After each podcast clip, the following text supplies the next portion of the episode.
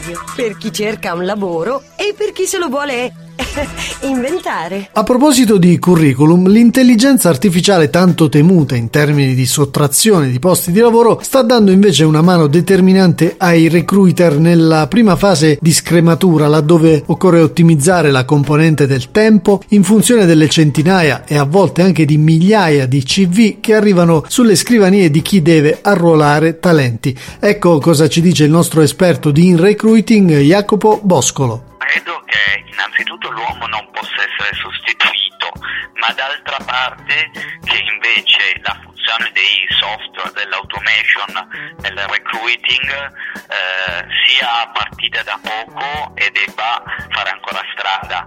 Eh, un recruiter, a mio parere, non può non utilizzare una, un recruiting software, cosiddetti software applicant tracking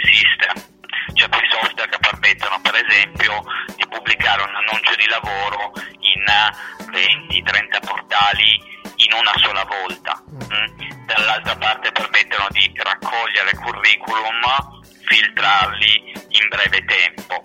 Mm? Queste operazioni sono in una prima fase del processo di recruiting e permettono di risparmiare anche oltre il 50% del tempo.